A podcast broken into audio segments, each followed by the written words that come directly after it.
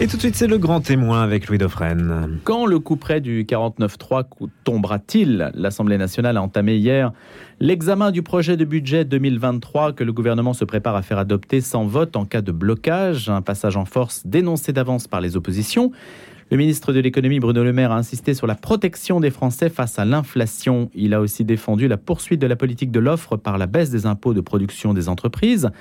Voilà pour le contexte. La vraie question est plus profonde, c'est où allons-nous réellement? Où va cette économie? Et que se passera-t-il dans ce pays quand la dernière vague d'argent magique sera passée? C'est la question que pose Raphaël Rossello, qui est banquier, qui conseille des centaines de chefs d'entreprise dans un essai qui s'appelle vigoureusement Demain. Alors demain, pas avec un point d'interrogation ou un point d'exclamation, demain tout court, avec quand même une question, la fin de l'insouciance. Là, il y a un point d'interrogation qui nous laisse espérer. C'est aux éditions Mareuil. Bonjour Raphaël Rossello.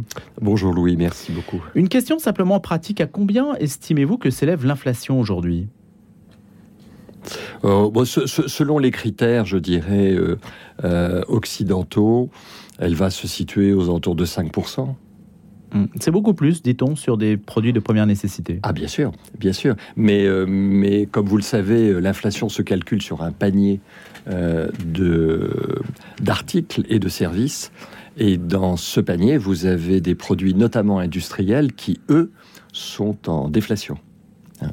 Donc c'est l'équilibre des deux qui fait qu'on a l'impression que ça n'augmente pas Absolument. Mais pour le panier de la ménagère, là, je pense que c'est supérieur. Et on n'a pas d'indicateur non, parce que c'est un débat. Euh, euh, vous savez, les statistiques, euh, il y, a cette phrase de Churchill que j'adore rappeler. Je ne croirais dans les statistiques que j'aurais moi-même falsifiées.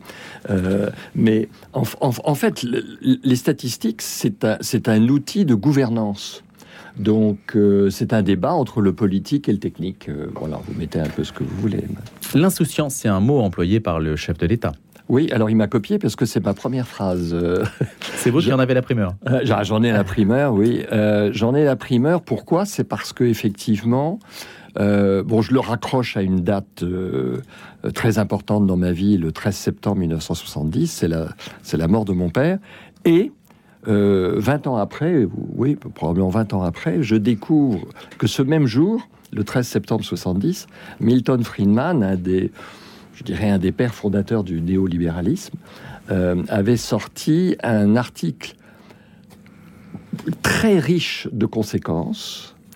Euh, et c'est intéressant puisque à l'époque il y avait un débat au sein de General Motors, la première entreprise mondiale de l'époque, de savoir est-ce que dans l'objet social, au sens juridique français euh, d'une entreprise, il faut couvrir des, comment dirais-je, des aspirations, des emplois au-delà du profit. Le profit est une nécessité. Hein. Il n'y a pas de, il n'y a pas même même dans une association. Hein. si si on dégage pas hmm. un surplus, euh, on meurt. Mais et, là-dessus, euh, Friedman a tranché de façon sèche et autoritaire en disant non non non non. Le, but exclusif de l'entreprise est de générer en anglais as much profit as possible, c'est-à-dire le plus de profit possible. Et c'est euh, cet, adjectif ou cet adverbe qui m'a interpellé, parce que si vous donnez effectivement à un chef d'entreprise uniquement cette mission, il peut avoir la tentation de sacrifier un certain nombre de décisions favorables à l'ensemble de l'entreprise ou à sa pérennité dans un objectif de profit immédiat. Et je pense que c'est un, des, grands thèmes de notre époque, c'est qu'on vit sous la dictature de l'immédiateté euh, sans regarder la notion de pérennité. Et, moi, j'aime bien les, chefs d'entreprise, euh, et c'est la majorité de ceux que je conseille, qui ont dans leur, dans leur trip, dans leur ADN, la notion de pérenniser leur, euh, leur entreprise plutôt que de répondre à cet impératif. Ce que vous dites, Raphaël Rossello, c'est que le pays ne tient en fait que parce que on emprunte. Voilà. Alors, je suis euh, extrêmement surpris, hein, et je vous remercie de, de me donner l'occasion d'en parler. Je suis extrêmement surpris parce que nous parlons, nous les citoyens euh, occidentaux, nous parlons je dirais de façon euh, banale, de la croissance à crédit. Et la question que je me suis posée, c'est mais que se passerait-il s'il n'y avait pas ce crédit, qui correspond à de l'endettement en fait et, euh, Qui ne cesse de s'accumuler à l'heure où nous parlons. Et qui, et qui ne cesse de s'accumuler. Et à ma très grande surprise, quand j'ai simplement été sur les sites de la Banque mondiale, de l'OCDE, chercher des chiffres, on s'aperçoit que dans les 40 ans qui ont précédé l'arrivée de la Covid, c'est entre 1979 et 2019, s'il n'y avait pas eu l'appel à ce crédit systématique, nous aurions été, nous en France, en récession pendant 40 ans. Bon. Euh, alors, les experts vont dire oui, mais tu n'as pas le droit de le calculer comme ça parce que tu as le coût de la... Ok, je, je, vois bien la légère exagération de mon propos. Néanmoins, ça veut dire que la croissance qu'on nous vend depuis 40 ans, elle est artificiellement obtenue. Et c'est pas que le cas de la France. Hein. Les États-Unis sont pires. Euh, la Grande-Bretagne, euh, c'est pareil. L'Allemagne, j'ai pas de statistiques puisque, comme vous le savez, elle n'a été réunifiée qu'au milieu de ce parcours. Donc, euh, mais voilà. Donc, à partir du moment où on a sacralisé le, mot de croissance, je le regrette parce que ceux qui ont construit la société occidentale de la fin du XVIIIe siècle à la fin des Trente Glorieuses, en fait, le mot de croissance n'existait pas. Hein. Euh, c'est une croyance. Croissance égale croyance. Oui, croissance égale croyance. Alors tout de suite, on va me dire ah mais vous êtes pour la décroissance. Non non, c'est pas ça. La décroissance c'est un euh, comment dirais-je, c'est une façon de voir euh, la vie, l'engagement. Non, c'est pas ça. Moi, je dis simplement, si on n'avait pas eu recours à cet argent magique, euh, eh bien, nous serions dans un état stationnaire depuis 40 ans. Quels sont les leviers? Parce que, il faut le préciser, dans votre essai, vous exprimez les choses de manière très simple et c'est tout à fait accessible à un public même qui n'est pas familiarisé à l'économie. Il faut le préciser. Quels sont les leviers dont dispose aujourd'hui l'exécutif pour agir sur tel ou tel scénario. Alors, il y a le scénario de la monnaie. Si on continue dans cette logique d'endettement, on va vers une dépréciation euh, généralisée des patrimoines et, et la ruine, en fait, des patrimoines. Si euh, on agit de manière brutale, là, on valide la récession dont vous parlez. Donc, quelle est la porte de sortie? Alors, la porte de sortie est de savoir euh, deux choses. Le diagnostic de la situation, donc celui que je viens de faire, euh, j'étais chez un de vos confrères hier soir avec un député. Quand, j'évoque ça, je, vois que son regard se perd dans le, lointain parce que il ne peut même pas concevoir ce que je viens de dire. C'est-à-dire, euh, en tant que représentant du peuple à l'Assemblée nationale, se dire que la croissance qui est pour lui le but à atteindre ne soit atteint que par un artifice, c'est c'est pas audible. D'accord? Pourtant, Raphaël Rousseau, ce n'est pas la première fois qu'on le dit. Je sais. Il y a des économistes qui le disent, qu'on met dans la machine constamment et que chaque fois, ça s'aplatit de plus en plus. Mais, mais vous remarquerez que on banalise le fait de dire on est à crédit, mais que personne ne fait la soustraction. Personne ne dit sans ce crédit, nous serions en récession. Sans ce crédit, nous serions en stagnation. Donc, premier élément, c'est le diagnostic. Ok, il faut l'accepter. Et ça, ça va prendre un petit peu de temps. Le deuxième, c'est de savoir quel est le critère. Et euh, ce n'est pas pour rien que nous sommes ici dans les locaux de Radio Notre-Dame, c'est que je pense qu'il y a une dimension anthropologique du, problème que, que, je pose, c'est que si nous sommes donc dans les faits dans une situation de stagnation, c'est que l'être humain, qui a été au centre du, du processus avec le progrès technique, voilà, il n'est plus dans les mêmes dispositions qu'il n'était à l'époque de nos parents, grands-parents, arrière-grands-parents on va pas rentrer là-dedans puisque j'adorerais. Bah si, vous rentrez quand même dedans. Hein, quand vous dites si jamais justement euh, là on prend des décisions radicales, les milléniaux ignorent le sens de travailler pour vivre. Les épisodes de confinement ont accentué la tendance post-68 consistant à rechercher en priorité le divertissement, considérant que l'astreinte du labeur ne peut être la finalité de l'existence, alors que nos aînés ont vécu dans le labeur et le fait de travailler pour vivre. On a oublié ce que c'était que travailler pour vivre. Absolument. Et là, j'ai un vrai souci avec euh, les jeunes qui m'entourent, à qui je dis, OK, soit, euh, mais quand vous allez rentrer chez vous, vous allez ouvrir un robinet et avoir de l'eau courante. C'est une banalité, mais vous oubliez les dizaines de milliers de collaborateurs qui se lèvent à 2 heures du matin pour vérifier si euh, tout fonctionne bien.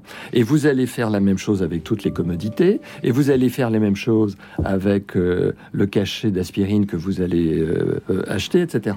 Autrement dit, vous souhaitez, entre guillemets, vous épanouir sans avoir cette obligation du travail pour vivre, mais n'oubliez pas que vous êtes en mesure de vivre parce que beaucoup d'autres sont astreints à ce travail.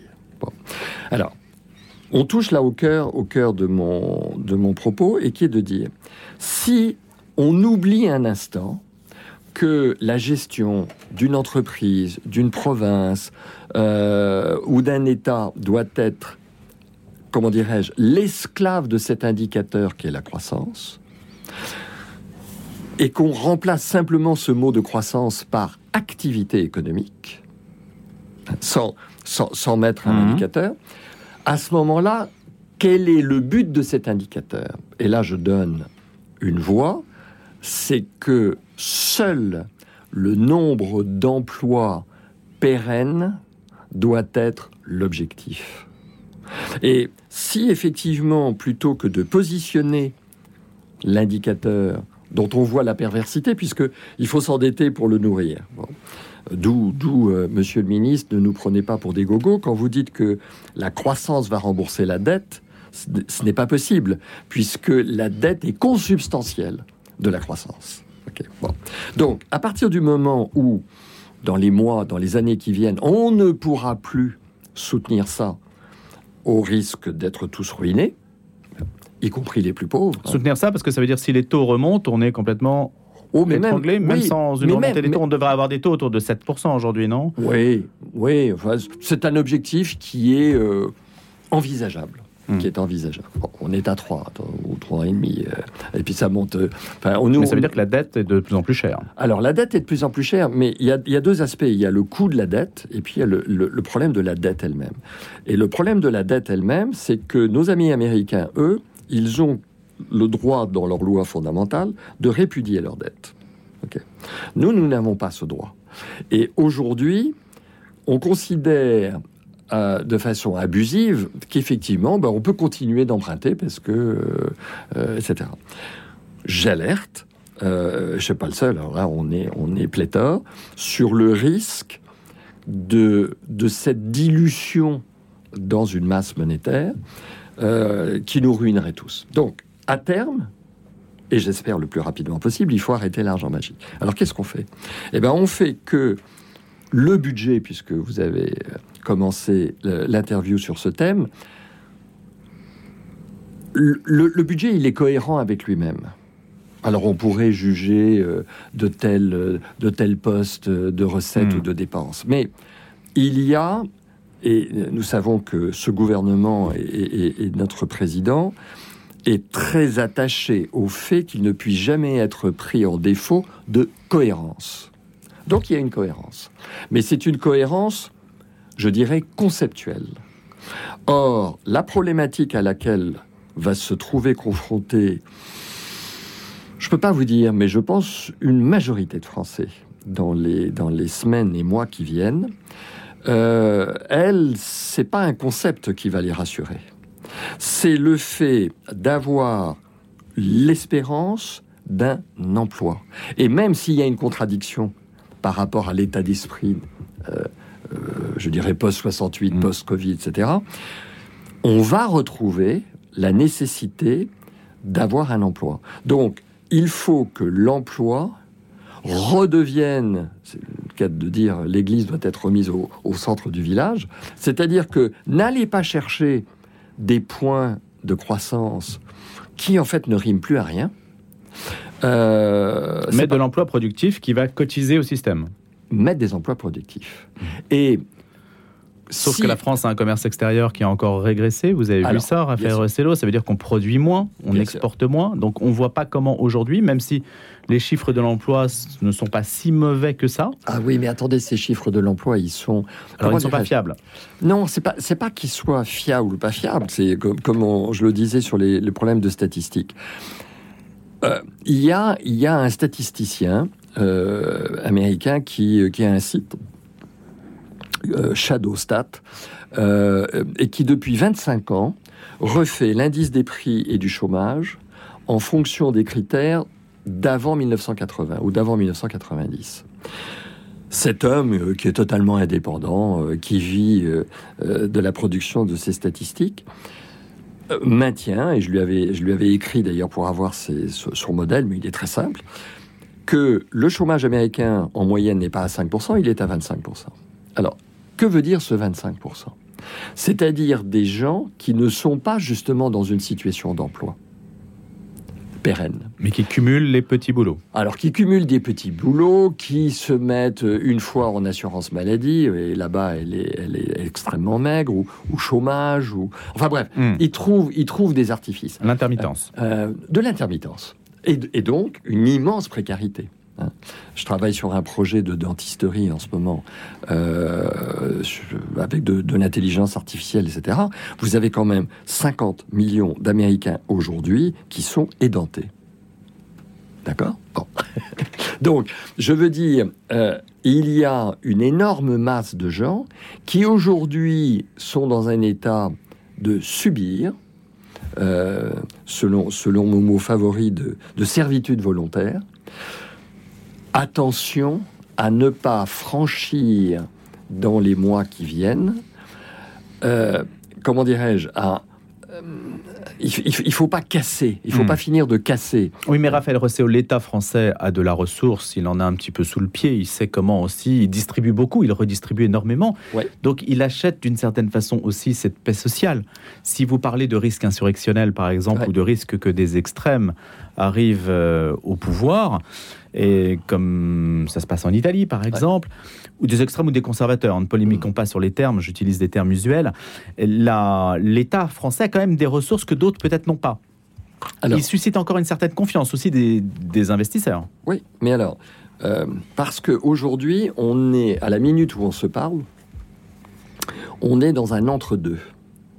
On est dans l'entre-deux où les gouvernements néolibéraux, je pense que vous avez compris depuis le nombre de fois que vous m'avez invité que je suis un libéral convaincu, mais je n'aime pas le néolibéralisme. hein. Euh, Le libéralisme était une aspiration, était une philosophie, était un, était un mouvement. Le néolibéralisme est une technique de gestion. D'accord? Donc on met de côté cette technique de gestion. Le libéralisme, c'est-à-dire l'économie de marché, l'état de droit, etc., doit redevenir la règle.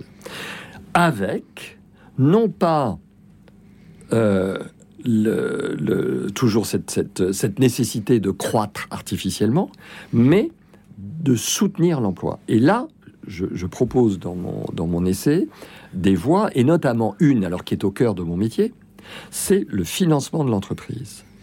Et aujourd'hui, j'ai, euh, pas moi, mais tous mes confrères, soit nous avons des entrepreneurs qui sont complètement dans le moule de ce que le néolibéralisme attend, et il n'y a aucun problème, ils trouvent, soit ils ne répondent pas à l'impératif du as much profit as possible, de cash, etc., et on ne trouve pas.